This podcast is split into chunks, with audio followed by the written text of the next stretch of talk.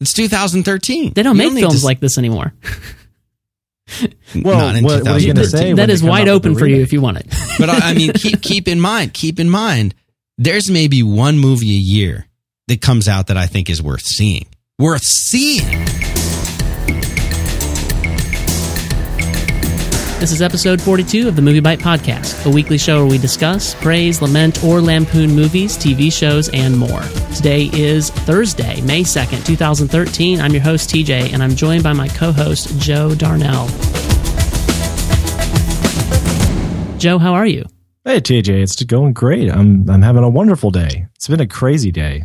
So glad we can have this very early afternoon occasion to do something special. Yeah, we're live at a different time than usual, but guess why? We have a special guest with us. We have with us today Dan Benjamin of 5 by 5 Dan, how are you? I am doing well. You guys are very. It's very formal. You've got a a process. It's great. I'm I'm super. I love it. Love being here.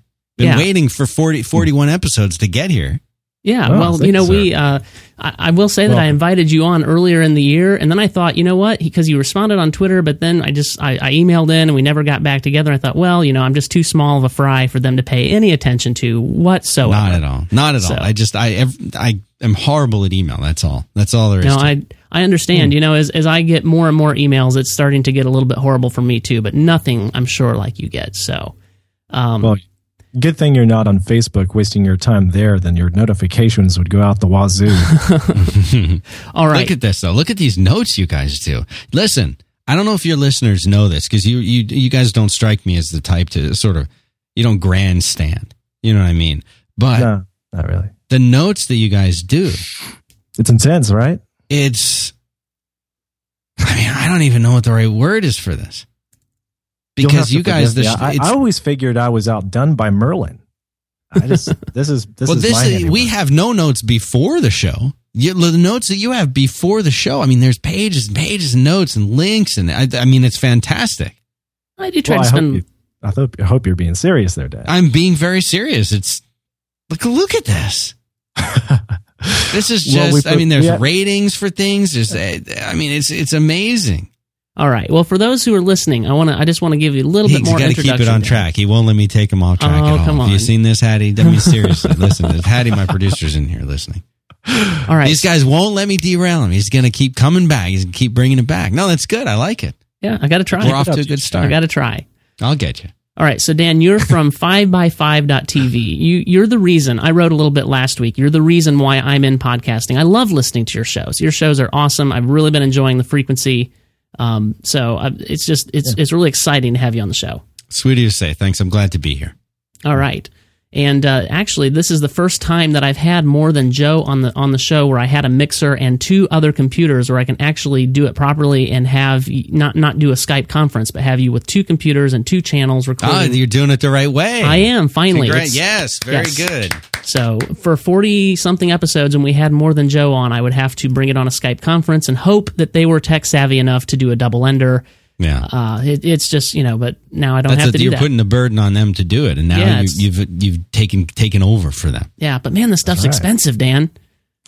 I know it is. So, Isn't it?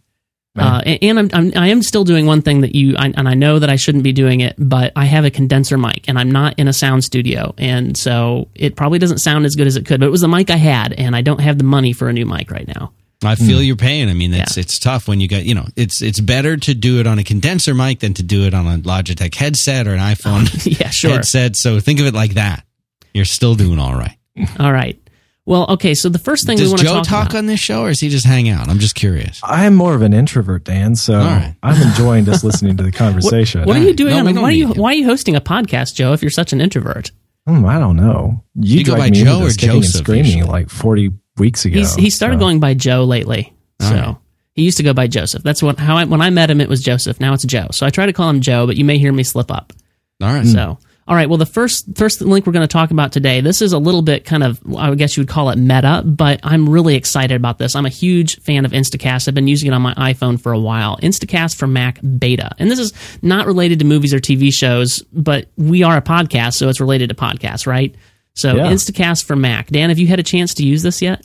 I mean, I just downloaded it yesterday, and I've only had a chance to fire it up a couple times. But as as you would expect from the Instacast guys, and these are these are f- folks are really really good developers.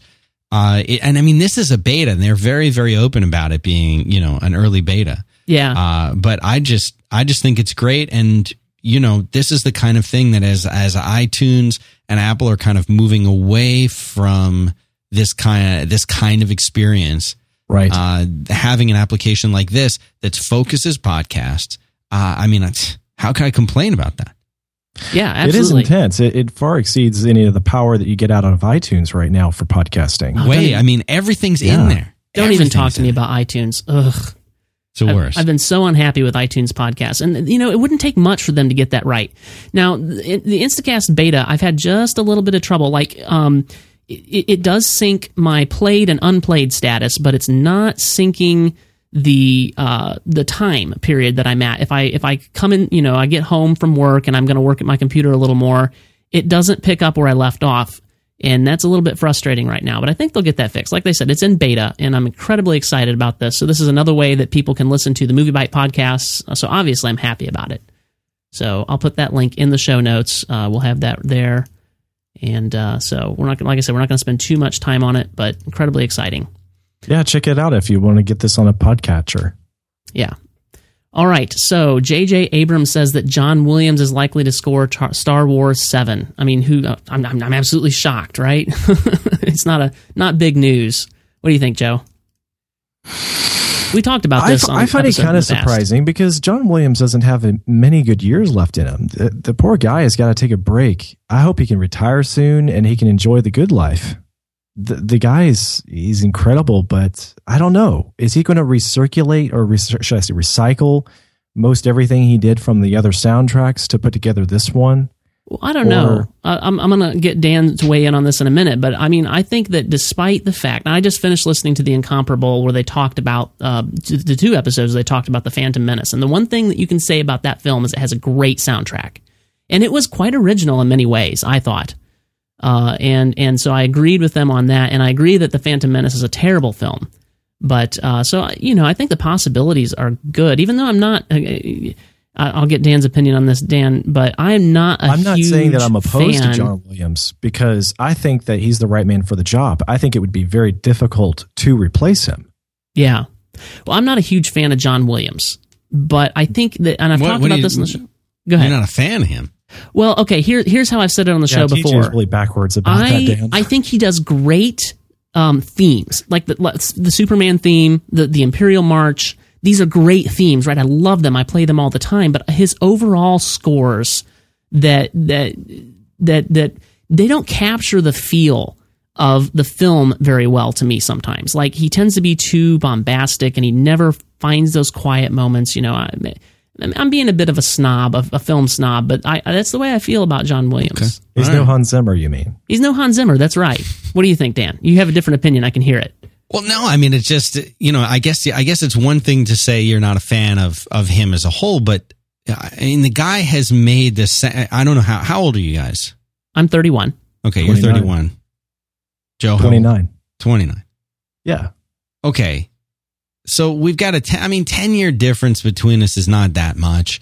This guy was like Right. the soundtrack of my life. I mean, w you know, like you grow up. I'm I'm sitting in Star Wars, Star Wars in the movie theater. I'm four and a half years old, and the Wow. First got a point. one of the. Fir- I mean, I saw you know a couple other little movies before that, whatever, Fantasia. I don't know what they had out. Disney. Um, they had Jaws. This is the first serious movie. This is the movie of of my time, you know. Yeah. And and and you you sit down and you see the words scrolling past you off into the distance. You hear that music. You see the cruiser. You see all of this stuff happen, and it's all set to his music. And you get these three movies, right? And then you go out there and you see. Uh, I mean, gosh, he's he has done all of the movies that mattered to me Right. in Well, on that in my whole childhood. Jaws, Close Encounters of the Third Kind. How can you not be a fan of this guy's? wo- Okay. Well, like, I, I, I need to back up uh, because I need to preface well, a to little more. clarify, I would agree with you too, Dan. You know, his influence has made what the soundtracks what they are today. The guy did Superman. He did Raiders. Superman. Yeah. Indiana Jones. These are the, the extraterrestrial. All of these things. This is, you know, Yeah. and and they work in the context of the films. That's what that's what's really hard for me to believe is that TJ Empire doesn't especially Sun? care for them in the context of the films. Well, I need to back up and say I, I do like. I love the, some of his uh, themes, like I said, and I, I love. well, I- I that love the is, that's Superman all theme. you want is the themes. Well, but there's so much more to a good score than than just the themes, and I feel like he fails to capture some of those moments. I mean, this is, uh, you know, that's, I'll tell you what. I'll take. I'll take a John Williams theme over somebody's little, you know, wispy think- little violin melody in the background of a love scene any day. Right. I think that there's three different camps: those that love Hans Zimmer and love John Williams, those that love John Williams, and those that love Hans Zimmer. You know, so you would fall. I think Hans Zimmer's amazing. By the way, Exact right. I, I'm with you there too. I, I love them both, but there's a lot of people that have a high regard for Hans because he's able to.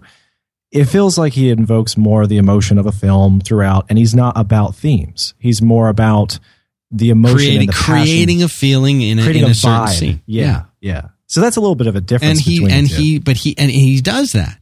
Okay? And that and this is the whole thing is that but if i asked you hum three themes for me that han or three things hans zimmer has composed okay? I mean maybe maybe you could do it. What would those be That's show true. me your fire truck i mean that's only because the uh the show in japan all right. you know what I'm talking about? yeah. The food, uh, the Iron Chef thing. Forget that. You know, I can I can hum to you Indiana Jones. I could do Superman. I won't because no one wants to Well, hear that. and, and and that that Star bolsters Wars- my argument that it's the themes that he's known for, and I completely agree. That's what makes the movie.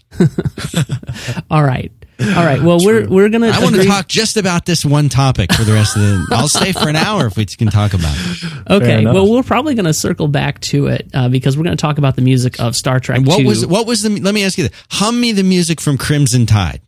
I've not seen Oh, that shit. film. Are kidding? Exactly. Nobody can do that. I doubt Hans Zimmer can even do it. All right, Yeah, I can remember a few a few themes, but they were like they were what the Marines or the the Navy were singing or something in the background, some vocal parts. But that's it. And I I can't I don't even want to remember take anything tunes. away. He did. Zimmer did the uh, the score for uh, Gladiator, didn't he? yes, he did, and it was an awesome score. Yeah, but you can't whistle that tune either. I can't You're, whistle you're that right. either. I mean, I, I can think of a little bit of it, but um, you know, you're right, and it's been a while since I listened to it, so I can't bring it right to mind. But you're right. I think you're right that I can immediately call to mind several iconic scores from from John Williams, and for that I applaud him. And I do like. I'm not. I, I think Oh, maybe I stated my That's all right. I case too strongly.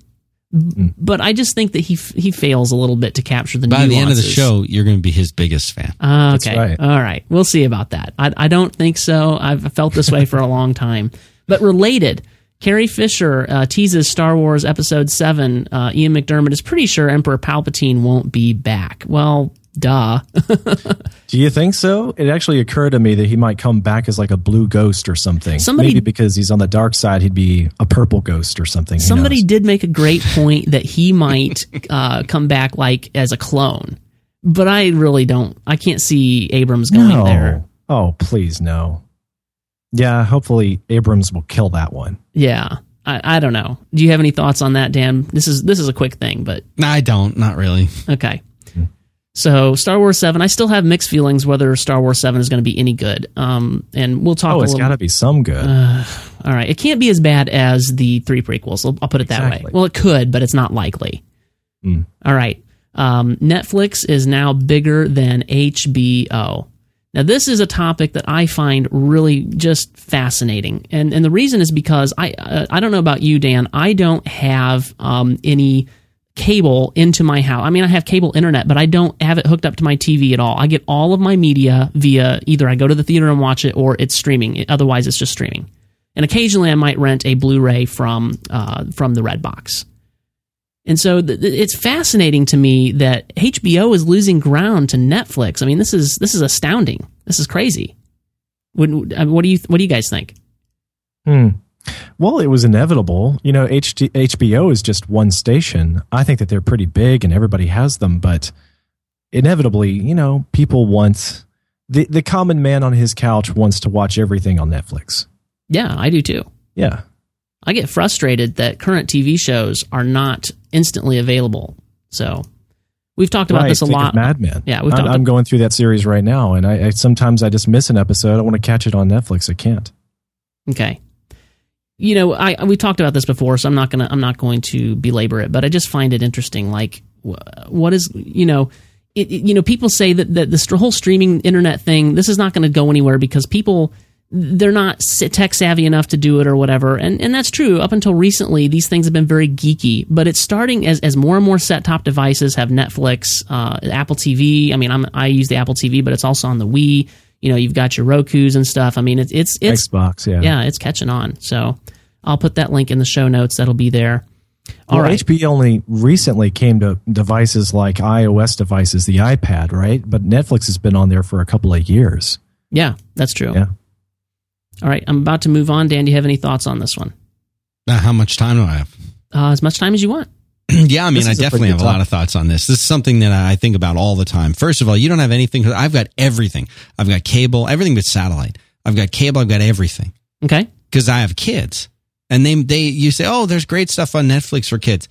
Not my kids. They want Netflix. They want everything. So I mean, you got to get the latest Adventure Time. You can only get that through cable or some you know illegal means, which I just don't. I don't. And it's not that I have a problem with that. I just don't have time for it.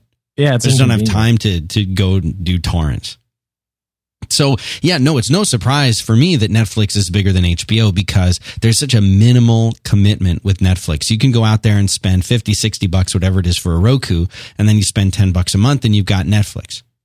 Yeah. And you've got a Wii, you've got Netflix. You've got half a, you know, it's TVs that have Netflix, you know, that you can get on there. So I it's bet no you surprise. to- Android has Netflix. Even- Absolutely yeah. So and you can you can get and watch all of the stuff on all of your devices easily. When I was I was miserably sick. I was the sickest I've been in. Uh, this is not an exaggeration, TJ. It's not an exaggeration. I was sicker than I've ever been in my whole life a few weeks ago. Yeah, we were worried about you, those who listen to your regular shows. I almost died. Wow. I, I've, I've got the impression you're being facetious, but maybe not. So I'm laying there. I'm laying there, and I start watching Mad Men with the computer on my stomach, watching Mad Men on Netflix. And that's that's how I got through. You know, some of the days where all I could do is just like lay there. But you know, you can't do that with HBO. Uh, We don't have a TV in our bedroom. Listen to me. Don't put a TV in your bedroom. I agree. I completely agree. It's the agree. worst thing you can do. Ruins your sleep patterns, ruins your life. Don't do it. So I, but you know, I'm sitting there. It's three in the afternoon. I'm like laying there feeling awful. You got to do something. So I'm watching, you know, Mad Men. All I had to do was go to Netflix.com. It installs a little thing. You can't do any of that. I mean, yes, you can go and get an app for your iPad. If you already pay for HBO and you have the subscriber, you can do some on demand stuff. Yes, you can do that. But I'll tell you what, Netflix, the the choices that are there and the things that are there are are pretty amazing. For me, Right. HBO has transformed, and what HBO is for me now today, 2013, it is a production company making a few outstanding series. And Right. for me, the shift happened back in the Sopranos time periods. You had Sopranos, you had Six Feet Under, and uh, the ladies like that uh, one. What's it? One the ladies like Hattie, the one with Jessica Parker, Louise Parker thing, Sex in the City. Yeah. Uh, Hmm. You had those shows going on, and you had HBO producing, and and they still they're doing it now. Boardwalk Empire is amazing. You know that's a great show. Game of Thrones, great show. But Yeah. that's what HBO to me is. It's these wonderful series that they do. That's the only reason to have HBO. We don't watch anything else on HBO anymore. Yeah, and, and you know what? I'm not familiar with any of these shows because I can't get them on Missing Hulu. out. Right, I'm, I, I am missing out, and I understand that, but I can't get them on Netflix or Hulu, uh, and so I, I just, you know what? I've got better shows, better things to do with my time. So, um, uh, this is coming from the movie buff. I know, I know, and I, I mean, I'm going to go to theaters and watch movies, no doubt. But uh, yeah, it, it it it frustrates me that they're not being made available in a in a manner that would make it easy for me to consume. Hmm. So uh, yeah, I Convenience factor is yeah key. yeah. So um, you but know, but I mean, I, I, I don't, you know, those shows are great. I think it's certainly possible that you could say, all right, I don't mind being a season behind on Game of Thrones. I'll Right. go and get the, you know, if you do a DVD or Blu-ray or whatever, or you just get it on, uh, you know, you get it when it comes to iTunes. I, I mean, I'm perfectly fine with that too. I just feel bad that you're missing the shows entirely. Oh, I Is that feel bad too. Uh, feel sorry for me. I mean, it's terrible. uh, Can't you buy them on iTunes? I think you can. Almost No, I mean, who, can, who can wants? you personally? I know you can. Uh, well, I mean, I could. I just don't want to spend sixty bucks when I, you know, look, I'm already paying ten bucks a month for sixty bucks for a season. I'm already paying ten bucks a month for Hulu, ten, uh, seven bucks, ten, it's like eight or nine bucks a month for Netflix. I'm paying for Amazon Prime, which I, you know, use on my Wii U. What do you watch on Hulu? What are you watching on that? Uh, I'm watching Revolution, um, Bones. My wife, I, I Bones is okay. I'm a, my wife is a big fan. Uh, what else? Boy, there was we lost several shows over the last couple of years that, and I just haven't gotten into many new ones yet. But Revolution is is a is a big deal to me. I I, I like that show. I want to like it more than I do actually. It was 40, 40 bucks, thirty eight ninety nine for Game of Thrones. Season Okay. one. I may make I'll room buy. in- I'll buy it for you. okay, I may make room in my budget, but you know, you got to understand. I- I'm, you know, it, depending on I'm, I'm freelance, and depending on how things are, I may be scraping pennies. You know, so uh, anyway. Uh, there was another link I was going to talk about broadcast TV's nightmare. I'm going to skip over that because uh, we've spent plenty of time on that topic. I'll go ahead and put it in the show notes uh, of how uh, mobile uh, iPad TV usage and mobile apps are taking uh, over uh, broadcast TV. So I did want to talk a little bit more, that, and this is a little more relevant to the review we're about to get to, which is the Wrath of Khan Star Trek Into Darkness clip. And there's been a ton of stuff coming out for Star Trek Into Darkness over the last couple of weeks. Just uh, that new trailer kind of started a cascade, and now they've been releasing clips and featurettes and different things. Um, as much as I am not the biggest fan of Abrams' reboot, um, I got to say, not? I'm, Why not? Why I'm a little excited for Star Trek Into Darkness. Okay, why am I not a big fan of Abrams' reboot? Um, he went for way too much whiz bang, flash pow, the, you know, all the lens flares, and he kind of missed.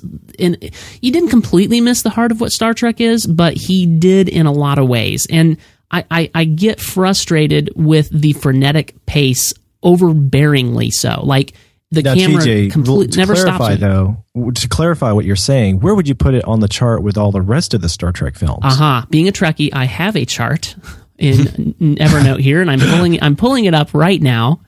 Um, Star Trek 2009, three of five stars, as opposed to uh, let, us say that the worst Star Trek film is the motion picture. I give that two of five stars. The first Star Trek film, terrible film.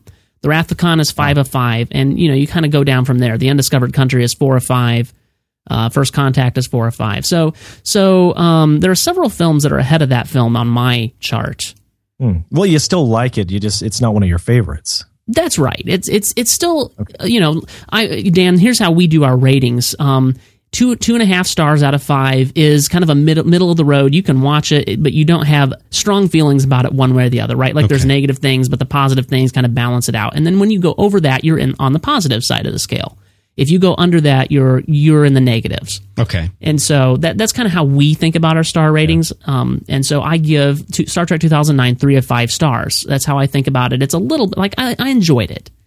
Um, and whereas The Wrath of Khan, it is in my top favorite films. No, So- I'm not a Trekkie, and I didn't grow up with them, so I have no right to speak about them. But I, I, I right. enjoy Chris Pine's Kirk a little bit better uh, in general for its entertainment value. But then we had that uh, screenwriter on here on the podcast. Yeah, Melinda Snodgrass. Yes, and she was explaining from her time with the Star Trek Next Generation, you know, series, how all the writers criticized, you know, the, you know, they they were looking at what they were trying to do in the movies, and they criticized these diehard Trekkies that were writing for a TV show were criticizing what they were doing with the movies, and uh, in particular with this new one by Abrams.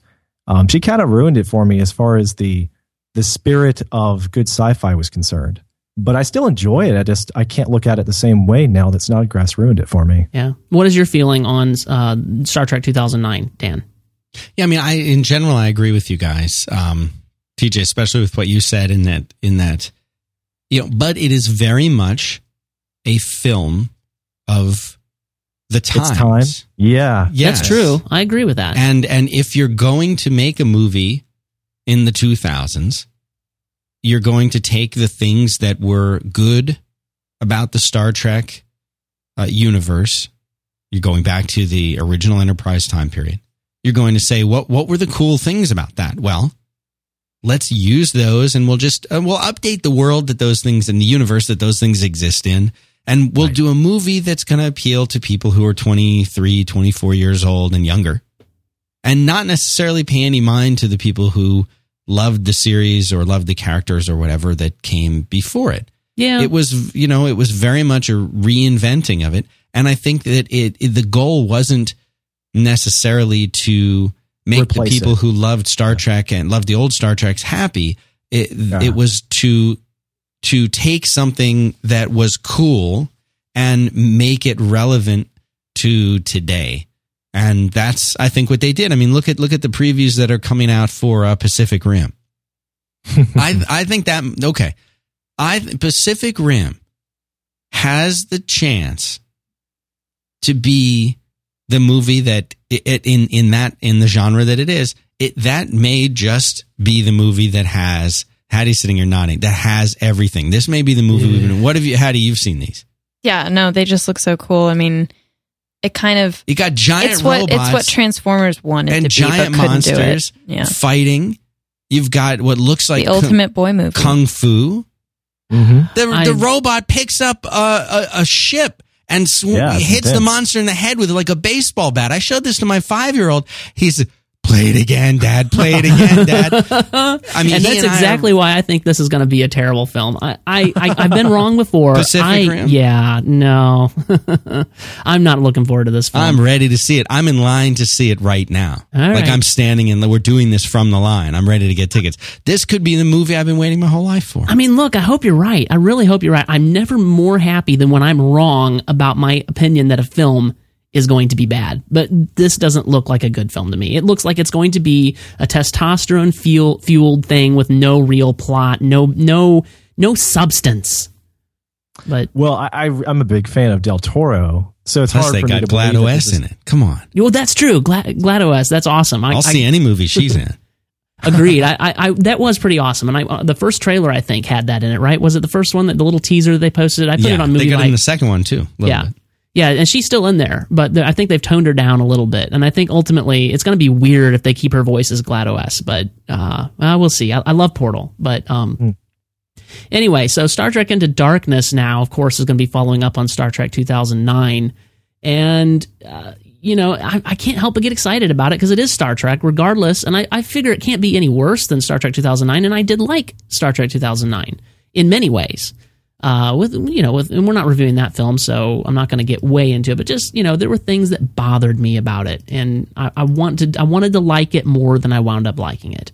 Now, has Abrams ever done a sequel before? I don't think so. He didn't really. He hasn't done a sequel. I don't think he has. He's he's actually you know he's relatively uh, new director. I mean, Well, n- He's- n- new to cinema. He's he's Right. he's experienced on television. Sure, but he's relatively new to cinema. You're right. That's a good good distinction to make, Joe. Uh, so in some ways, he's unproven on this this sort of thing. But um, you know, Star Trek Into Darkness looks like it's going to be, despite some a couple of misgivings I have, which we talked about when we had Anthony Pascale on the podcast a couple weeks ago. Uh, for those who missed that episode, I believe that was episode 40. Uh, Anthony Pascale of TrekMovie.com. We talked about that. So if you want to hear more about my thoughts on what's coming up with Star Trek Into Darkness, uh, go go catch that one.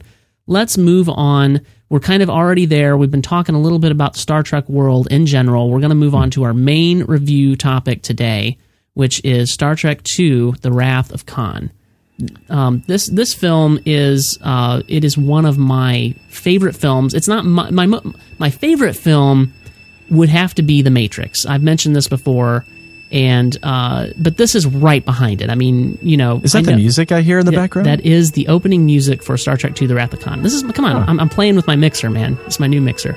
ah, So, um, this film, well, it, and it's you know it's really hard for me to separate. I mean, I was born in 1982. This film came out in 1982, but I kind of grew up with the film. Like, and I've been a Trekkie for a long time. Uh, and this film, so it's, it's hard for me to separate my emotional attachment to the film from from what I consider to be the filmmaking, the good filmmaking. But I think there's a lot, you know, it is an 80s film, but there's a lot of good filmmaking in here, and I love this film so much. Um, Dan, how do you feel about this film in general? Well, I'm 10 years old watching this movie. I see it in the theater. And this thing, I had seen the first Star Trek movie, also in the theater, and I did not understand it. and I've watched it again recently, and I'm still, I'm about a quarter of the way further than I was when I was a little kid. This movie, this is Star Trek 2 is everything good with one exception, everything good about the original Star Trek series. And and which to me is the Star Trek series. I mean, I did watch The Next Generation when I was young. Uh, but the original Star this is everything good about it. And Agreed. there's there's all of the characters are strong. They know who they are. You've got a bad can I say badass on this show? Yeah, I think that one's okay. We You've do have got- the clean tag, but I think that's okay. That'll be fine. You've got a badass uh, enemy, totally worthy in every way of going, you know, toe to toe with with uh, Kirk and the Starship Enterprise as a whole. I mean, it is it, it is a great, great story. The acting is uh, great in it in in a way that just it just a little tiny bit campy by today's standards. Sure. but but good and it's not off-putting. You could show this movie to you know. Again, I base this on now on my kid. He's five. If I if I could show this to him and he'd be like, "That's cool," then I know it's still a good movie. Caddyshack. The only part he likes is the little uh, the little gopher at the beginning and the end dancing. The rest of the movie he doesn't care about, and I don't think he he'll ever care about that movie. So you're saying you did show this to your five year old son and he loved it, Yeah, he's seen. He has not seen the movie in its entirety. I mean, he's only five, and this is a right? long. so you, you didn't show movie. him the Ceti eels, probably. Uh, no, I definitely w- will show him that though. It was just that we didn't. That part was it was on TV when I uh, when I had him in there watching it. Absolutely would show him that because he he's obsessed with you know insects and the, you know the human body and diseases he thinks is fascinating. so the idea that something this would not horrify him at five the way it horrified me at ten. Okay, Uh, but it's still it, you know that scene still is a little bit horrifying, right? I mean they. You know, I even knowing and going in and Very delving effective. into the special features and knowing how they made the Ceti eels look like they were crawling across the face and everything, it's still very effective, right? I mean, it really creeps you out. Ugh. It's better than some of the puppetry in the original Star Wars. Yeah, Yeah, it's pretty good. I would agree. It's So- great stuff, and it, and it's you know so much happens in this movie. Think about what happens in this movie. Yeah, Well, there's so much going on here. Yeah, well, and and uh, especially Layers. me being a, a Trekkie and and li- you know listening and reading and watching all the special features and the things that Nick Meyer, the director, has said, and and going back and rewriting scenes because he went and he wrote the ending with with spoiler alert Spock's death, right? And then he comes back and he goes, well, and, and then okay, one of my favorite things about this film is the opening sequence, uh, right? You've you've got uh, and, and you've got Cap, you know, Saavik, Captain's log. Stardate. 80 right? Yeah, like her. that, that, that's not that's not Captain Starship Kirk. What is that, right? On training mission to Gamma Hydra. Right, oh, right, because you actually hear her voiceover before she's on screen. right, and you're sitting here wondering i mean i it's hard for me to place myself in that in that mindset because i've always been familiar with this film as long as i can remember but i'm thinking of how people must have felt in the theater they're like who is that that's not captain kirk captain's and you've got you see spock and uhura and all the different people on the bridge and yet it's a different strange captain well that scene came to be because the death scene leaked, right? Like even before the internet in 1982 and 81, mm-hmm. you know, they had this problem with the script leaking. And and that script leaked and so Nick Meyer he's he's going, "How do I get people to sit down and enjoy this film and and forget that there's a death scene coming up for Spock?" Oh, I'll write I'll write a death scene for Spock in the beginning of the film. And so they they come up with the Kobayashi Maru sequence, you know, Spock quote unquote dies, right? And then he turns out it's a simulation. He didn't actually die. I, I, that's just a, a great, so much creativity there. And and it, it from what from what I know of of reading about how people reacted to the film, it worked so well because people like, oh, that's what leaked. Okay, no big deal. And then you go on with the film, and until that cut later in the film, I'm jumping way ahead, but until that cut, when they cut to Spock's empty chair on the bridge, when Kirk looks over and Spock's not there, and McCoy's on the line telling him, you better hurry. Um, nobody thought about it again for the rest of the film. You sat down and you enjoyed the film. So much creativity there. That scene at the end where Spock dies from the radiation poisoning, That one was the one that haunted me, not the Ceti worms. Oh yeah, well, and it's it's so well written. I I wrote a review for this film a couple days ago, and one of the things I said was I think that's one of the best written death scenes. Period. Not just for Star Trek, but period. I, I mean, it, it, I I cannot watch this film without uh, uh, wiping my eyes a little bit. You might say. I mean, it, it, it it's still moving, and I've seen this film a hundred times. So uh, it, it's still it's still moving. We we've jumped way ahead. Let, let me just let me just uh, mention a few things here. This theater, oh, uh, this theater, this movie opened in theaters on June fourth, nineteen eighty two. It made um, it had a budget of eleven point two million, and I did I, I found a website that would let me calculate the inflation adjusted amount. So that that amount now would be a, approximately twenty seven um, uh, billion dollars. Do I have that? 27 I'm sorry, twenty seven million? million. I'm sorry, not Okay. billion. So 27 million. it opened to 14.3 million, which uh, on a budget of 11.2, it opened to 14.3. So it already on opening weekend made back its money, uh, which is not the how the first film did not do that. Um, and inflation adjusted, that would be 34 million is what this film opened to. I mean, even by today's standards, if you make a film for 27 million and it opens to 34, that's a huge success. And uh, uh, over time, it grossed 78.9 million. And again, one more time, adjusted for inflation, 190.3 million. This film was incredibly successful. Not to mention all the money they made back from all the merchandise they sold to collectors over the last 30 years. Yeah, although it's not been merchant. Star Trek has never been merchandised the way Star Wars has. But there's there's definitely some merchandise. But but this film, um, you know, there have been more successful, you know, in terms of monetary um, monetary profit. It, there have been more successful Star Trek films later, but at the time, this was this was a lifesaver for Star Trek. I mean, they were coming out of the motion picture. It's amazing this film even got the green light because the motion picture was a flop. It was a huge flop. Um, so on Rotten Tomatoes, the critical acclaim is, is considered by many fans to be the best of the Star Trek movies. Khan features a strong plot, increased tension, and a sharp supporting performance from Ricardo Montalban.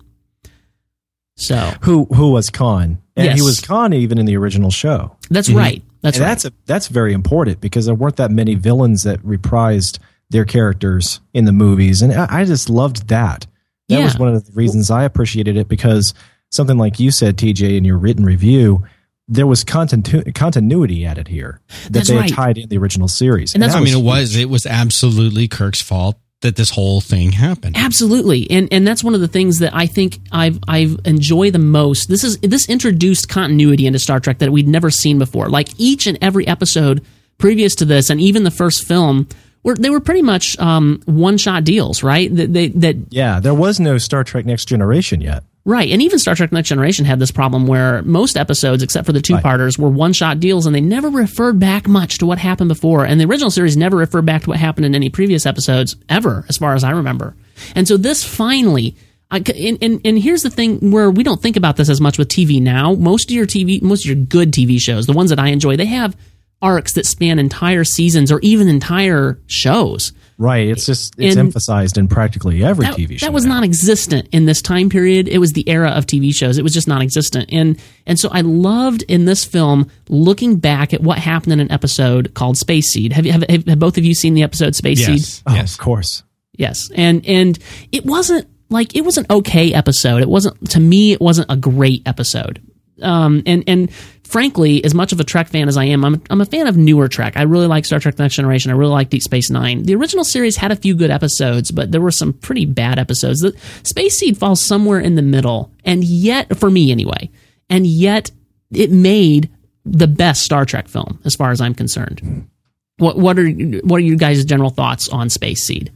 Well, I it was the first episode I ever saw, and Really? I don't know. It was it was pretty good, but I was only ten years old, and I was watching it because there was um, an event going on nearby. My older brother was going to go to see William Shatner live and in person with some other Trek fans, and because they were going to that event, they were talking about their favorite episodes and their favorite movies, and so I saw it when I was about ten years old, and I thought it was a pretty big deal as far as sci-fi was concerned. But I hadn't seen the rest of the series yet, and I was fascinated by Khan, and I, I still am because I think that he was one of the best premises. It may not have been the best episode in terms of um, developing his potential. Yeah, yeah, I think it was the but the execution. film- right? The the film makes up for it, and it, it makes a great prologue. Dan? That's you know. I mean, for me, again, it didn't. It never jumped out at me at the time as being some kind of an epic, No. uh, Yeah. you know, e- episode. There were plenty of other episodes that I absolutely would have picked as being, wow, that was either much more entertaining or much more interesting or whatever. But it that doesn't matter to me. What mattered was, and again, at ten at ten years old, this didn't really matter. But later, as I you know, as I got older and rewatched the series multiple times, just the fact that they they could have come up with an entirely new story. They didn't need this to be Khan. It could have been some guy we got sent to a planet we never saw before. But the fact was, you had a great actor. You had what was a good story originally, I think. And there was a way to bring it back. And you know what? This is one of the lessons that you guys will learn in your life when you're a little bit older is that your your past always uh, comes back to haunt you. And this is Kirk's absolutely his past coming back to haunt him in a in a in a big way. Oh, absolutely. That, that thing that he did one time where he actually thought he was doing something good. He's sending these these these people away to a planet that should be a great planet for them to live on. Well, I didn't know the star was going to, you know, whatever was going to happen out there. I had no idea that Yeah. this was going to become, you know, this desert planet that was going to be, uh, you know, a living hell, and that that there would be these, you know, Yeah. uh, these awful parasites that would, you know, kill your your wife. I mean, he didn't know that. Yeah. Admiral Kirk never bothered to check on our progress. You know, yeah, definitely. This is Ceti Alpha 5! That place. yes. So, um, yeah, I, you know, one, one, one of the things too about this film, I mean, it, yes, the villain, Khan as a villain is great, but you know what struck me, um, it actually struck me uh, when I watched this film about a year ago before I watched it in preparation for this episode, is that Khan actually doesn't get a whole lot of screen time, but when he's on screen, he really owns the scene, right? Like when he's on the screen, you feel his presence so much. he hardly ever lets anyone else talk. Yeah, when he's on absolutely. Yeah, and and he he owns that scene. Like he is the focus of whatever scene he's in. But beyond that, like one of the things that I really really enjoyed about this film it, that was so missing in the first film is the character relationships. The um they, they just were non-existent in the first film. There was no relationship. But, You know, the triangle, Bones, Spock, and McCoy, it just wasn't there. And in this film, obviously, one of the main focuses is Spock and Kirk's relationship, and uh, You are my great. superior officer. You are also my friend. I have been and always shall be yours. and and you know that that kind of flows right along uh, to me to my mind it flows right along with one of my other great likes for this film is i think that this is some of the best script writing out there i mean some of the best dialogue that you can find is is in this film uh, it Well, has and, and to clarify, I would I would agree with you, TJ. Would you agree for this reason that it seems rather honest and just kind of frank with people, and uh, you know it's it's exposing itself to the audience, and yet it still works. That's one of the things I appreciate about the script. yeah i think you need to clarify a little what you what you're trying well, to say joe the the the screenplay doesn't. It's not pretentious. It's not grandiose. Oh, except sure. for when it pertains to Khan. You know, he that's his his persona. But for everybody else, they're just being honest on screen. yeah no i They're agree old men, and they're not trying to hide anything anymore. They, they they're laying all the cards on the table, and that was that was new. And that was I bet you that was quite the opposite extreme as to uh, the previous film. You know, Star Trek: The Motion Picture. Oh, that film, and, and I want to get Dan's opinion on on the first film since we're talking about it. I still Um, don't understand it completely. yeah that that first film it took itself so seriously and it was so heavy and they were they were trying to be bigger and greater than they were you Dan, know a, a lot of people say that they were inspired by 2001: Space Odyssey with that film. Do you agree with that? Oh well, I mean, it definitely fits into the same category of, you know, the concept of this this probe that originally. Well, sorry, we're going to spoil this movie. go ahead it's fine You know, they send the the the the Voyager out, and you know, it essentially it it, it inspires some kind of race of beings artificially intelligent beings to create the thing and go and find the maker. And you know i mean it's it's out there in that 2001 kind of genre. By comparison Yeah. the wrath of khan is very much more in the what what you could you could say more modern take on what goes on in in space which is the star wars take on going on. When they you know you got people flying around in ships shooting each other. You got a, a an enemy that's got to be destroyed and you got a planet at stake.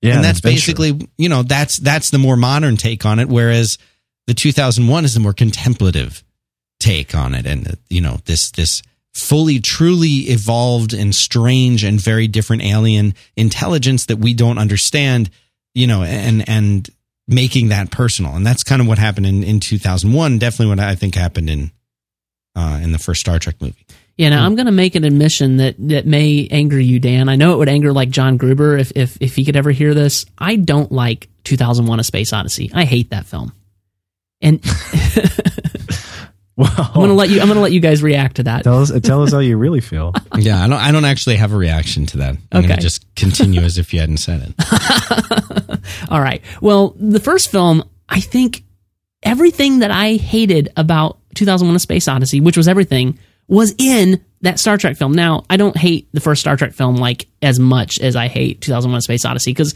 I can still find good things to like about the motion picture.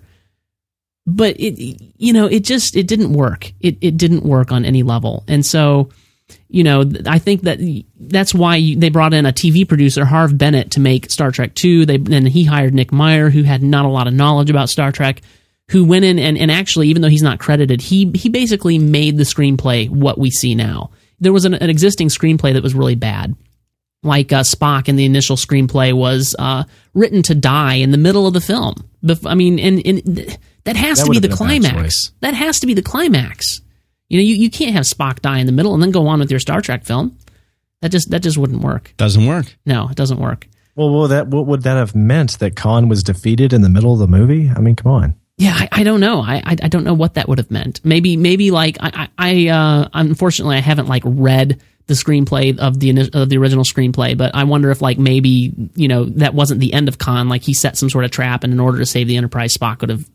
You know, and then they would have gone on fighting Khan. I don't know, but all I know is that would have been a terrible move. That would have been a terrible move. So, Absolutely. Um, and, and y yeah, um, you know, one of the things too, we can move on to uh, the music, which, uh, you know, I'm, I'm kind of fighting my tendency here, Dan. I, I actually just listened. I finally watched for the first time recently Goodfellas.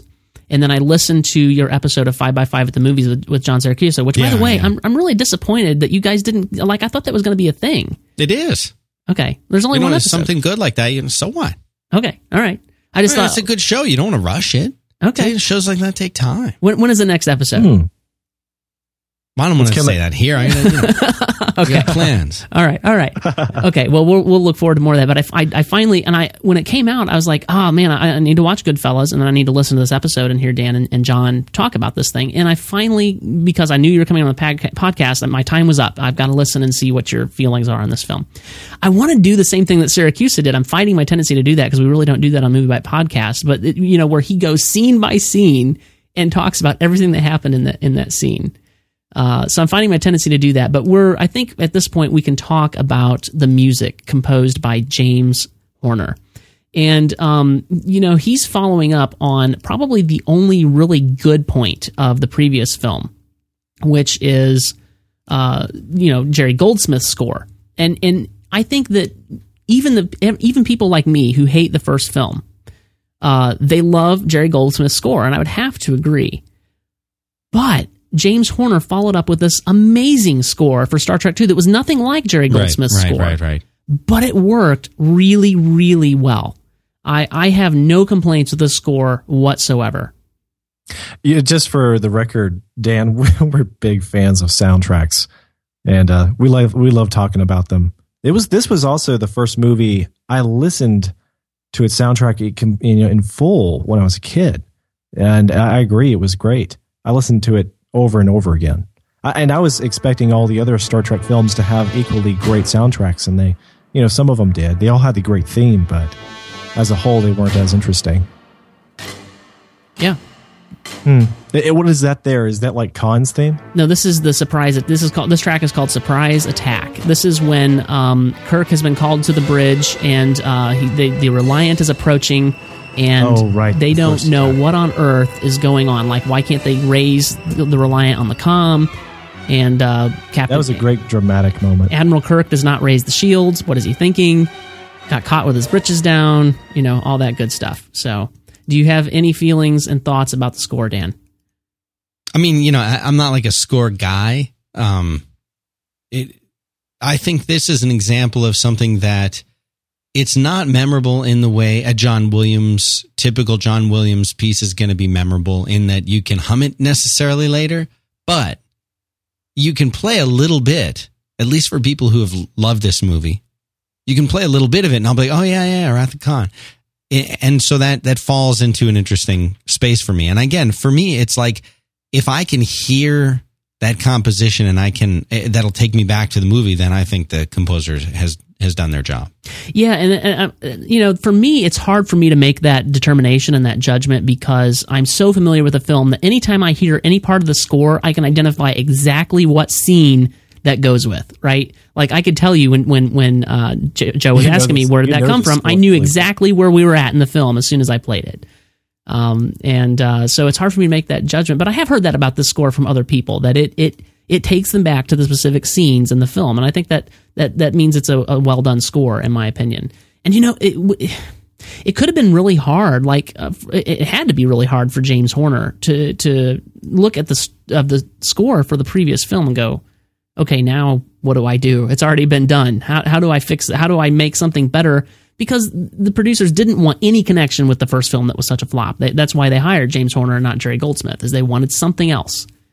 So it, it could have been bad, and yet it went really well. I, it's it's it's just amazing how many of the pieces fell into the right places for this film to be good. You know, one thing that I've said on previous episodes when we've brought it up or we've talked about budget and stuff is that you know, eleven million dollars even even back then, uh, it was not a lot of money, and and yet this is one of the best Trek films. And I think that so often, so many people throw so much money, so many producers and studios throw so much money at these films. And you're not forced, the, the filmmakers are not forced to be creative and create a really good film that way.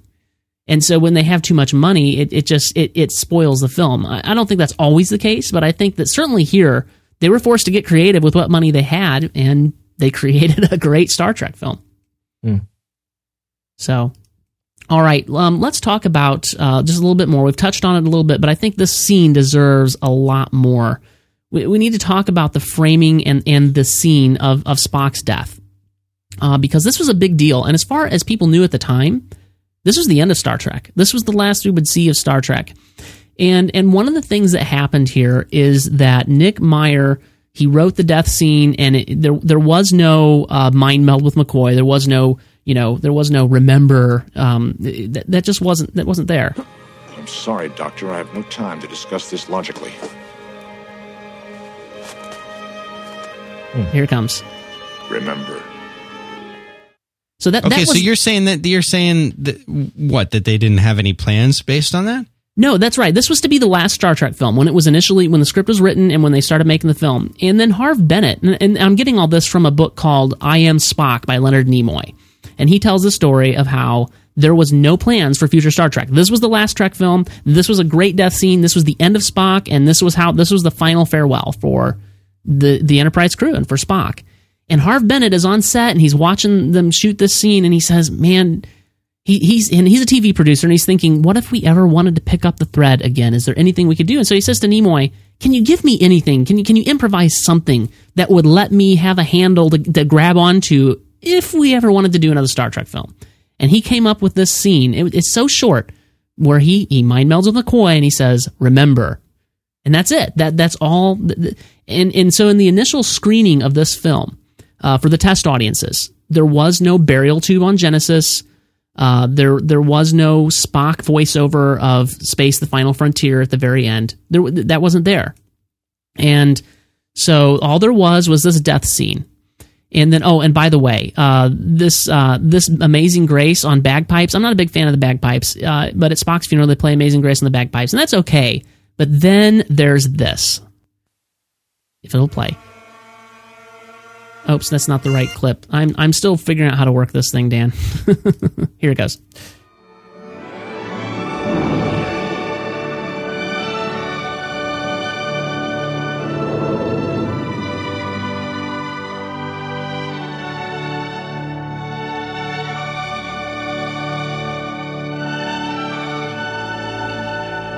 That is probably the most orchestral score.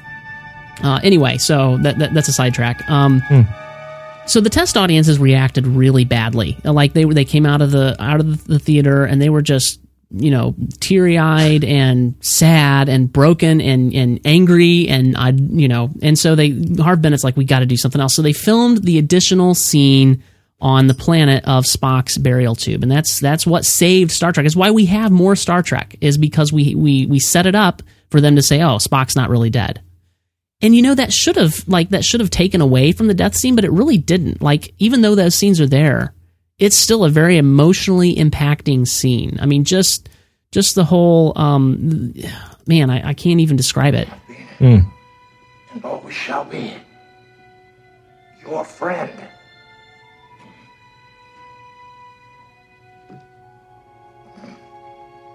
Live long.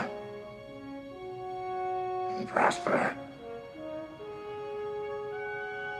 I'm getting a little sad just listening to it right now. So Yeah, we're, it's like we're reliving a memory. yeah, It's part of our childhood. yeah, it, it really is. It's part of mine, and I know Dan, you were old, you're a little older than us, but it's it's it's a part of yours too. So Oh, definitely. Yeah, and you know something that's pretty tremendous about that scene is how little they let Kirk talk. Just let Spock do the talking. Oftentimes in the original series, I wanted Spock to talk more, and I, I appreciated that he was reserved at times. Uh, but there was some episodes where the episode would feature Spock heavily, and yet he would still not talk as much as I would like.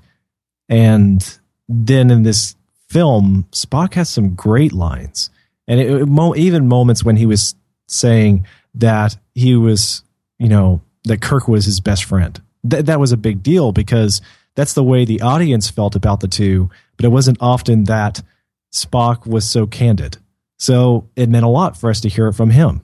And again, another one of those examples where Great, the screenplay great, great made us feel intimate to him. yeah, Yeah.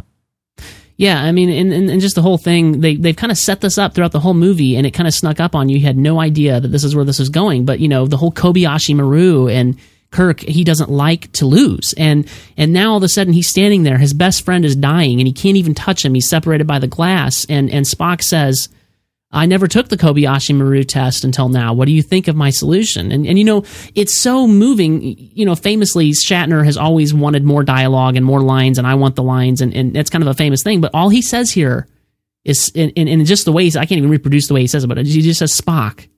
That's all he says, and that's it's one of the most moving scenes of- Right. of, uh, any Star Yeah. Trek ever. Yeah. So, and, and one of the things I wrote in my notes here is in this film, the thing that I really love about this film is the stakes are real and the sacrifice is real, and Spock is not a red shirt. so, all right, I've been doing a lot of talking, so if, if you guys want to chime in, Oh, it's well, your show. No, I like I like listening to you talk about it because you've you know analyzed this. Right. You feel passionate about it. Yeah, I mean, It's who's going to get in the way of that? yeah, that's uh, I, I actually got that comment. I, I hadn't. One of, the, one of the guys commented. We have Movie Bite has a Facebook account that we post all of our links to, and one of the guys commented on that. He said, "Boy, your passion really came through on this one." I said, "Did it?" I, you know, I guess it did. I, I, I do love this film a lot. It's It is well written too. Yeah. It was a it was a good review. Yeah, I, I and one of the things I was uh, hoping that we might see is, uh, you know, after Abrams lets go of the reins, is to take this new universe and let Nick Meyer do a film in this universe and see what he comes up with. But all right, so Well, we've we've talked a we've- lot about the things that we like. Is Joe? I know that you are not as much of a fan as I am, and it sounds like not as much as Dan is. Do you do you want to talk about anything you didn't like? Well, Dan helped me out here. Um, I I, I want to say that there's two reasons why this film isn't my favorite Star Trek film per se, and it's still I can see why it's a fan favorite, but it doesn't. It, it's not especially an awesome film on its own to me. Uh, one of the reasons was, you know, when I was a kid, I was really big into Star Wars, and it's hard for me to not be biased, but I just had a hard time relating to the Star Trek universe when I was already engrossed in Star Wars. Uh, flash forward to today, and I have a bigger open mind, but this film now is dated by modern standards. You know, it was modern for its time. And I think that Star Trek films, well, no, all sci fi films are generally products of their time. But this film, though it, it though it's technically well designed, though it has great visual effects, though the set pieces don't feel cheap, it still feels like it's going to be dated by Star Trek standards for here on out.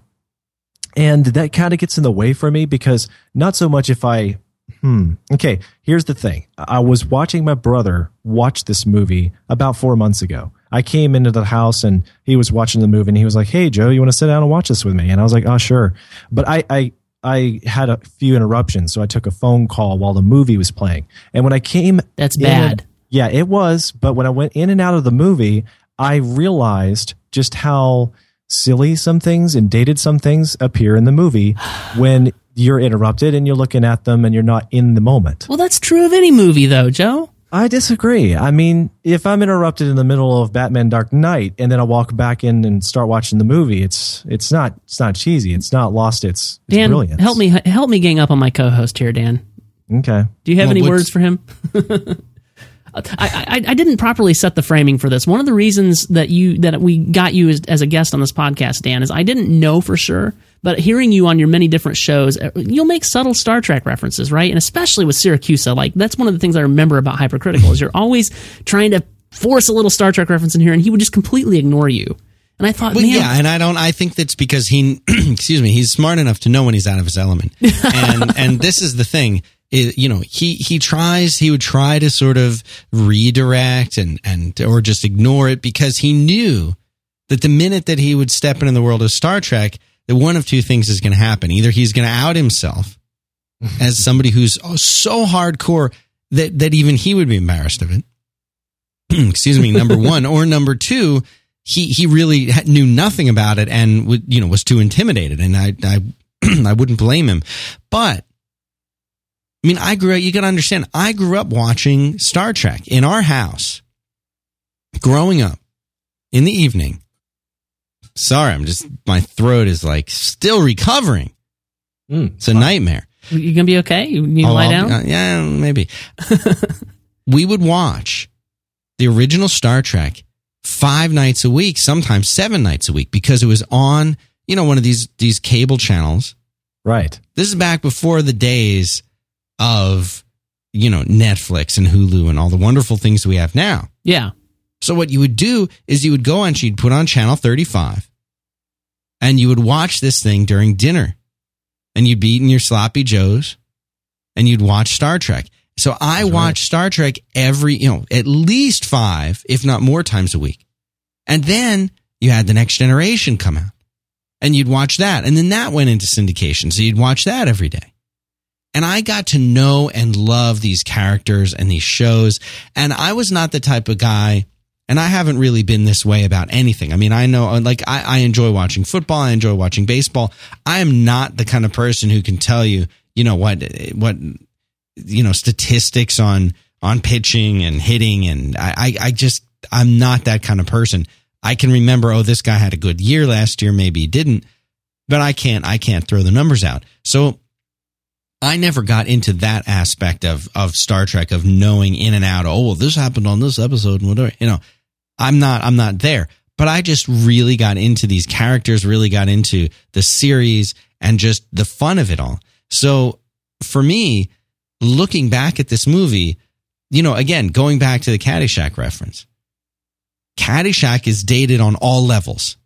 The things that made that movie uh, risque and push the limits and the boundaries back then, those things are are so tame by today's standards that it, it almost doesn't. It's not. It, it it's it falls flat.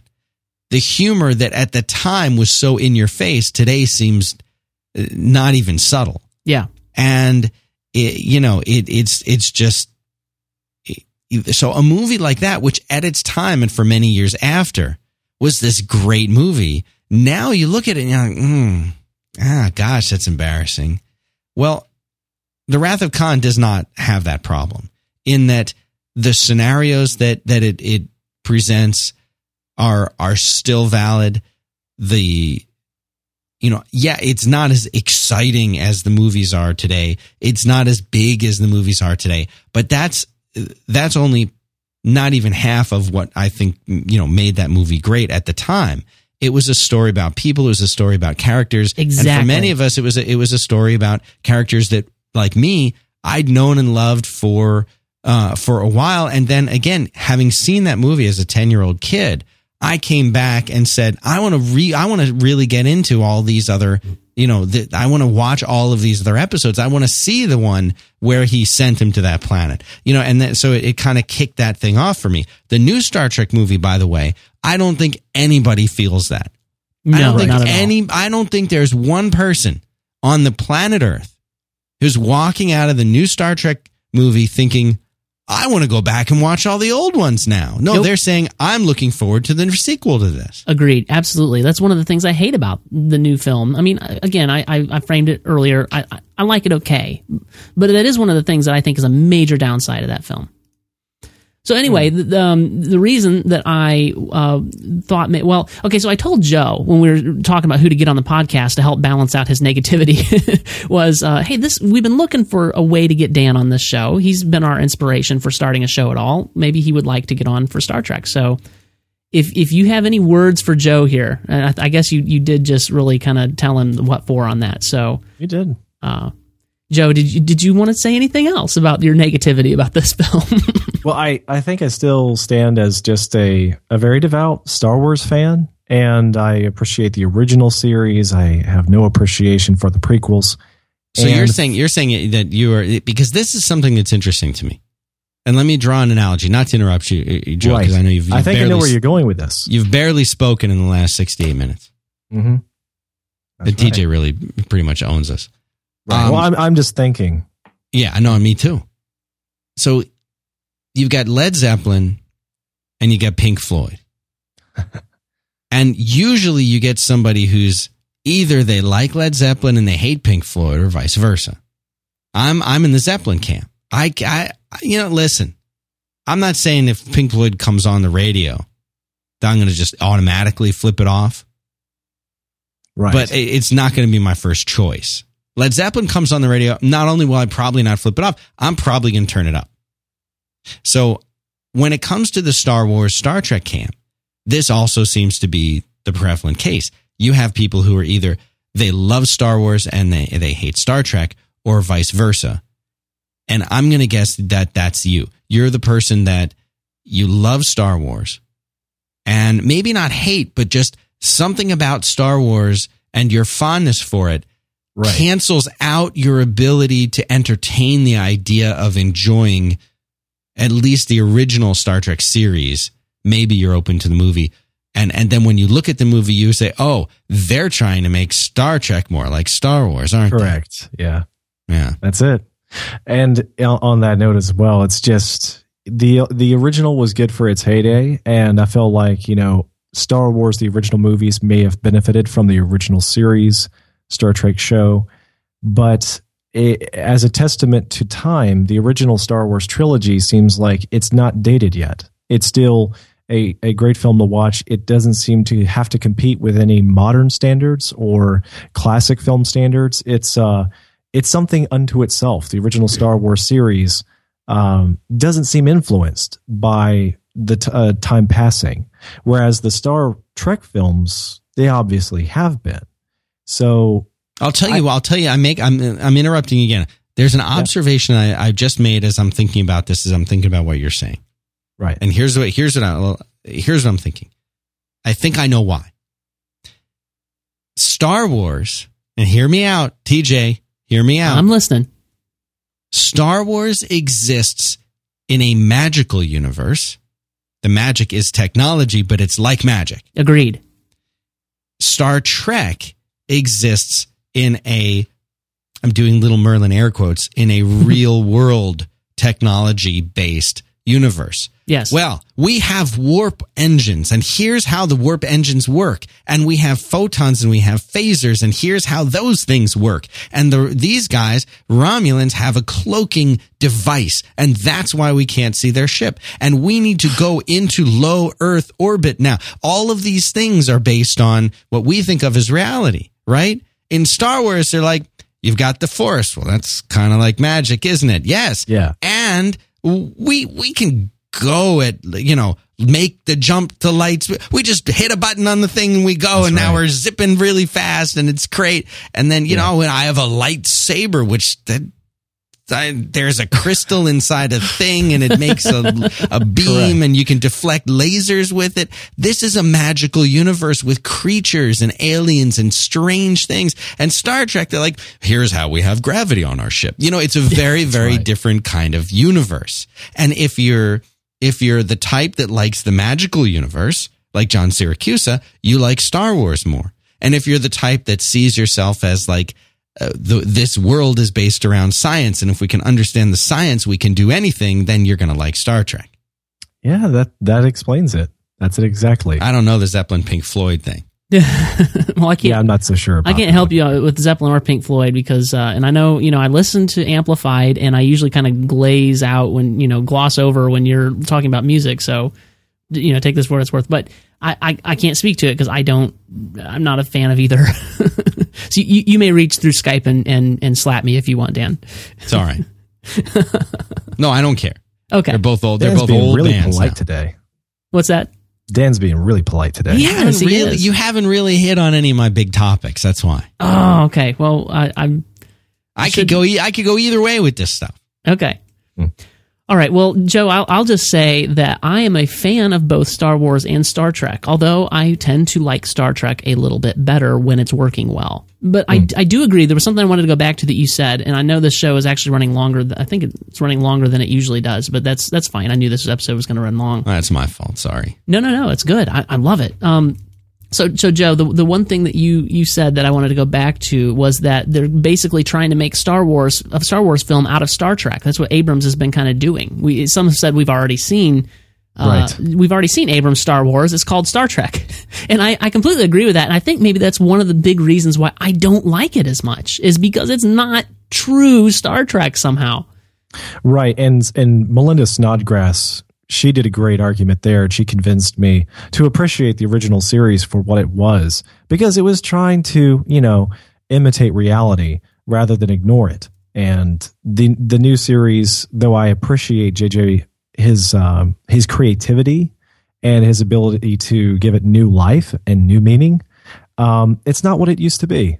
And I wonder how it's going to stand over the next twenty years Yeah. uh, when these movies are, you know, they're old. And Chris Pine has gone on and ruined his career like William Shatner did or something. You know, Yeah, and the, the the episode that you're referencing, I was just looking it up while you were talking there, Joe. You're talking about Melinda. That is uh, Movie Bite Podcast number 22. So if you go to moviebite.com slash MB podcast slash 22, that's where that episode lives if you want to hear Melinda, who was a uh, screenwriter on Star Trek The Next Generation. Hmm. So, yeah, uh, I don't know that we have a lot more to talk about. I, I hate to end this because I'm loving this so much, but I don't know that we have a lot more to talk about with this film. Did, uh, Joe, did you have anything else that you wanted to mention? um, not really. My bottom line is I just think that The Wrath of Khan is the one thing I, we may have not mentioned here really is that it's obvious why this is the fan favorite. It is it is the best. It is the cream of the crop for the original series, and it gives the the original fans everything they really wanted. And I think that that's I think that's great. I love it when a movie can pull that off. Not a, I mean, think about you know my childhood was ruined by Michael Bay with Transformers. You know, it's so easy for these directors to just ruin the ride. And you know, really, there was no pun intended there. But I don't. I don't even think of those as real movies. They're not. Michael Bay's They're Transformers? terrible, Yeah, overblown terrible. commercials. They they really are. Uh, this is a sidetrack, but I don't mind it. Um, you know, I, I I watched. I wasn't expecting much when I watched the first Transformers film. It was so bad. I wanted to tear my eyeballs out. I wanted to claw them out. It was so bad, and I don't even I don't even remember if I made it through the whole film. I don't even if a film's bad. I usually watch the whole thing. Well, I'm glad you didn't claw out your eyes. Oh then. my goodness, it was it was horrible, horrible, terrible. I n- have not watched the Transformers film since. All right, so your your bottom line, Joe. What what what do you rate this film out of five stars? Three stars, three uh, three out of five stars, uh, and, and that means I'll watch it again. But it's okay if I don't have it in my personal movie library. It's it's good. Shame on you, Joe. Shame. I'll get I'll get to it. You know, when I need to show it to the kids and introduce them to Star Trek, I'll I'll start with this movie. Okay, Dan, do you have any final words you want to say about this film before we wrap it up? I'll, I'll just put it this way: if you're if you're interested in seeing what the real Star Trek, the original Star Trek was about, and you don't want to sit through, you know, however many episodes they made, how many 79. they make 79. Thank you. If you don't want to sit through 79 episodes to get a feel for it, just go watch this. This will tell you everything you need to know. It'll tell you about the time period it was made. It'll tell you about uh, all of the characters are in it. It's great, all around great. And if you see this, I will say that you can uh, you can say you understand the original Star Trek series. Yeah. And and how do I do this rating? 2.5 is Middle of the road. middle of the road. Less than that means it's bad. More than that means it's good. And what does it go up to? Four? Five. Uh, uh, five, Five. five stars. So you, in theory, you could give something a zero. In theory, you can. We Yeah. actually have To that. be balanced, you would need to be able to give it a zero. I guess you're right. I hadn't thought about that. The mo- the movie I've hated the most in my entire life, Cloud Atlas, I gave a half a star. I guess I could, should have given it no stars, but yes, I guess technically you're correct. Okay. I just wanted to be sure. And and like a a five, this is the movie that like can, can you is it possible for you to have a mo- more than one movie that you rate a five? Oh yeah, absolutely. There are at least two movies now that I rate five. The Matrix I rated five stars, and this film I've rated five stars. Okay. What five the- stars the- means, Dan, is that it's really hard for you to find any fault with a film, even if it's not one of your personal favorites. It's hard for you to to find something that's obvious that gets in the way. You know, that's that's what five stars means. Okay. us, to us. I'm trying because what what I'm trying to do is I'm okay. So I, for me, Willow, that's half. A, that's half. Well, half a point, point five for Willow. Yeah, yeah, Okay. that's that's good. Um, I'm just trying to think of what would be a five, and then I can rate this one. Mm, hmm. I'm How just about trying to think of Back to the Future Part One? no. Um, you cannot find a kindred soul here, Joe. hmm.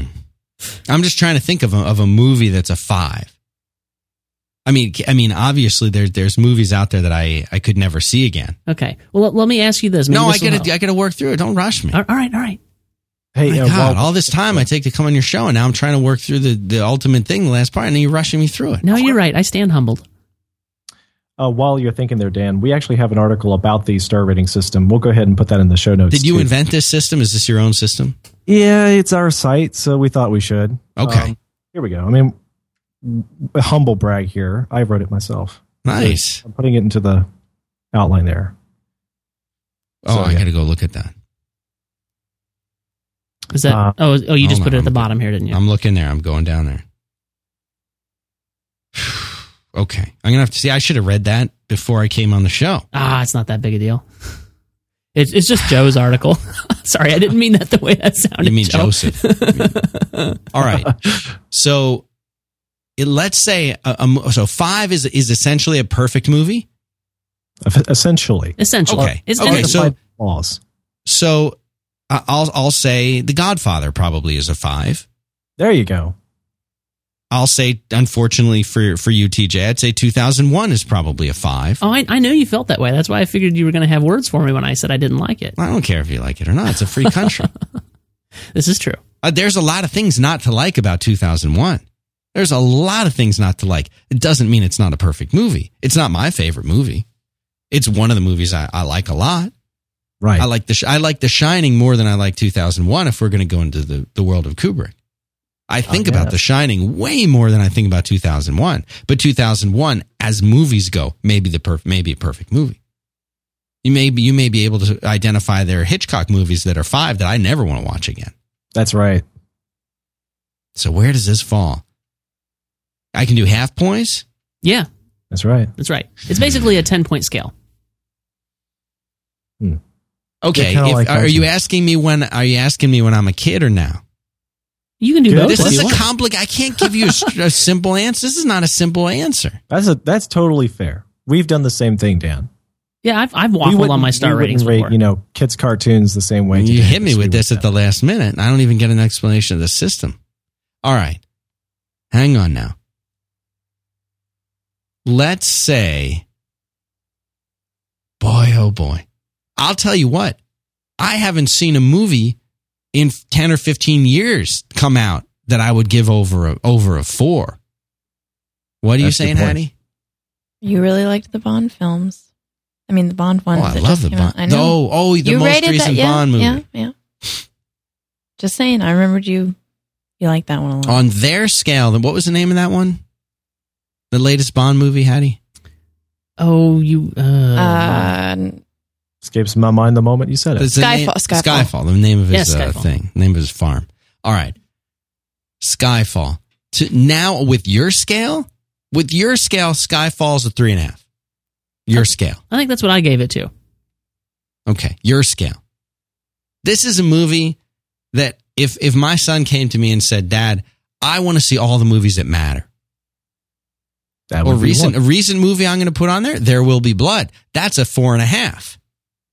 There Will Be Blood. Now that's a movie, TJ. That's a movie. Got to see it. I haven't seen it yet. Oh, TJ, come I, on. I got to Whoa. tell you, it, it's it's a funny story. While you're thinking about your uh, star, No, I got it now. Okay, but okay. tell tell your tell your tell your story. Okay, well, it's it's a quick, and I I might have mentioned on the podcast before. I can't remember, Joe. You can help me if I have. Uh, there was a period of time when I didn't watch films because my Oh. parents, uh, you know, the, mo- the films will melt your brain, you know, and they're not like that now, and I'm not like that now, obviously, uh, because I run a site called MovieBite. but well, and the uh, other thing too so is I've missed out uh, on a few films. Yeah, There Will Be Blood ca- is I'm a little catching bit of a period film and a little bit like a western, though it's not a western. And you're not big on those kinds of films. I I'm can understand not, but I, th- there's there's exceptions to every rule. there should be. So, all right, Dan.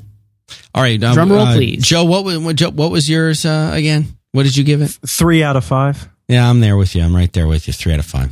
Bummer. All right. I It's, give, worth, it's worth seeing once. This is 2013, TJ. yes. That's right. It's 2013. They don't You make need films to- like this anymore. Well, not in what- what are you gonna say when that they is come wide open for you if you want it. But I, I mean, keep keep in mind, keep in mind, there's maybe one movie a year that comes out that I think is worth seeing. Worth seeing. okay. Worth worth seeing in the comfort of your own home that you haven't even paid any extra money for, other than what you've already paid on Netflix and HBO. Joe, why did we have this guy on our podcast? I know. We're all about There's the a, there's so little out there that's good anymore. It's all the same movie. It's the same movie dressed up in different clothing. Every There movie, is. The same Okay. thing. I can Again agree with again. you to a And then point. once in a while, you get something good like There Will Be Blood, and it's like, whoa, here's a real movie. Like this last Batman flick was a good one. I like that. Yeah, and I, you know, I, I, I'm with you to a point. I, I, I think that from Now what that you're Batman saying, movie, I'll give I'll give a three and a half. I'll go way high on my scale. Well, here's something to chew on too. What happens when they come out with a remake of The Wrath of Khan? You know what happens then? Um, I, I I actually don't expect it to outdo the original one. no, I, I will despise it. That's where I stand. I'd like to see it. I'd like to see Mm. it definitely. I think it could definitely enhance the the qualities where the original. The reason one you brought short. me on this show, Teach, I'll answer your question. I was joking, but go ahead. No, I there's truth in a humor. That's the thing. Here's here's the thing. You brought me on because you know that I'm very, very, very hard to please when it comes to movies. Oh, I do- I do Schindler's- know that. Schindler's List. That's a five. Oh yes, I, I have to agree. It's, it, it- So it's a how can you give? How can you say this? You're going to put this up next to Schindler's List. Um, This is in- a in five. com- that's a five. in a completely different way. I mean, because I you can like different things in different genres in different ways, right? I mean, so this is a five for you in a genre of a you know 1980s sci-fi film based on a TV show. This is a five. Okay, that's a five. I'll give you that in that genre. that That's a wasn't, five. that wasn't quite the way I meant it, but sure. I mean, I think that this is a great overall film, but I think Schindler's List is too. But for completely, Goodfellas, that's a five. yeah, um, I gave it four. I think when I I rated it on Letterboxd on my account there, I believe I gave it four. It's a Uh, five. but it's a good film. Um, but but see, this is the thing. You can like different films for different reasons. Schindler's List, and it's a strange thing too, because like that is a great film, and everyone should watch it once. once. But but, But it's not a film. watch it twice. right? Even though I love it and think it's a great film, it's not a film that I want to watch. I may watch it again Patton. someday. Seen that movie Patton? I'm not familiar with that one. That's a five. Okay. But but but this you know this rating that I'm giving it is an overall rating, not not just within a genre. That wasn't what I was trying to say. But but what I was trying to say is you can rate something the same, but for completely different reasons, and that's what I would do with Schindler's List. I'm not sure if I'd rate it a five, maybe a four and a half. It's way up there. Um. So yeah, I I, I that's how I stand on that. Is you can rate it different things for different reasons. But no, for All right, guys. Do you want? Do you? Do you I, you're done. We're done with this, right? I think so. We're we're gonna We- wrap it up. Let, let, me, let me go ahead and do you wrap it up. how do you close one of your shows out? I want to hear it. okay. So Dan, where can people find you on Twitter? Uh, Twitter, I'm Dan Benjamin. One word. Uh, on Alpha, I'm Dan. Okay. And if somebody wanted to find out, you know, all the great shows that you do, you do a lot of great shows, Dan. Where would they go to do that? Uh, you're too kind. 5x5.tv, place to go. Great. And I recommend everyone checks out Dan's shows. Uh, I personally listen to The Frequency. I used to listen to it every day when it was an everyday show. Now it's Haddie's show and it's only once a week. If I understood what you were saying correctly, still a great show. Uh, go give that a listen. Joe, where can people find you on Twitter? I'm Joseph Darnell on Twitter. Back for before I realized I should just go by Joe. And I'm also Joseph Darnell on Facebook. And I think I might be Joe Darnell on app.net, but I don't pay attention to that anymore. Yeah, it's, it's, it's like a it's like a graveyard over there. yes, right. Well, I mean, Yeah. good luck to them. I hope they can get out of that. Yeah. And you can And then- find uh, you can find me on Twitter as well. Oh, I did skip something. Where can people find your work on the internet, Joe? Oh, jivingjackalope.net and MovieBite. That's right. And uh, I am TJ Draper Pro on Twitter because someone's squatting on my username TJ Draper. So I went with the Pro because I'm a professional. So you can find me on Twitter TJ Draper Pro.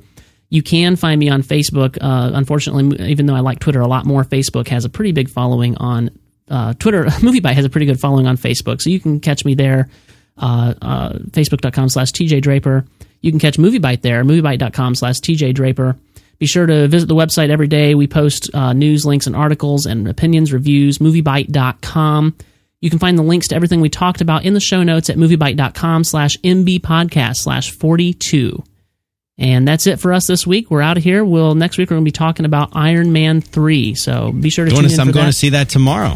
Yeah, we've uh, we've got our. Man. I've got my tickets. I'm ready to go see it. My wife and I are both going to see it tonight. So we're going to talk about that next week. Be sure to tune in for that Wednesday night at 6:30 p.m. We will be broadcasting that live. Thanks again, Dan. Glad to be here anytime, guys. We're out of here.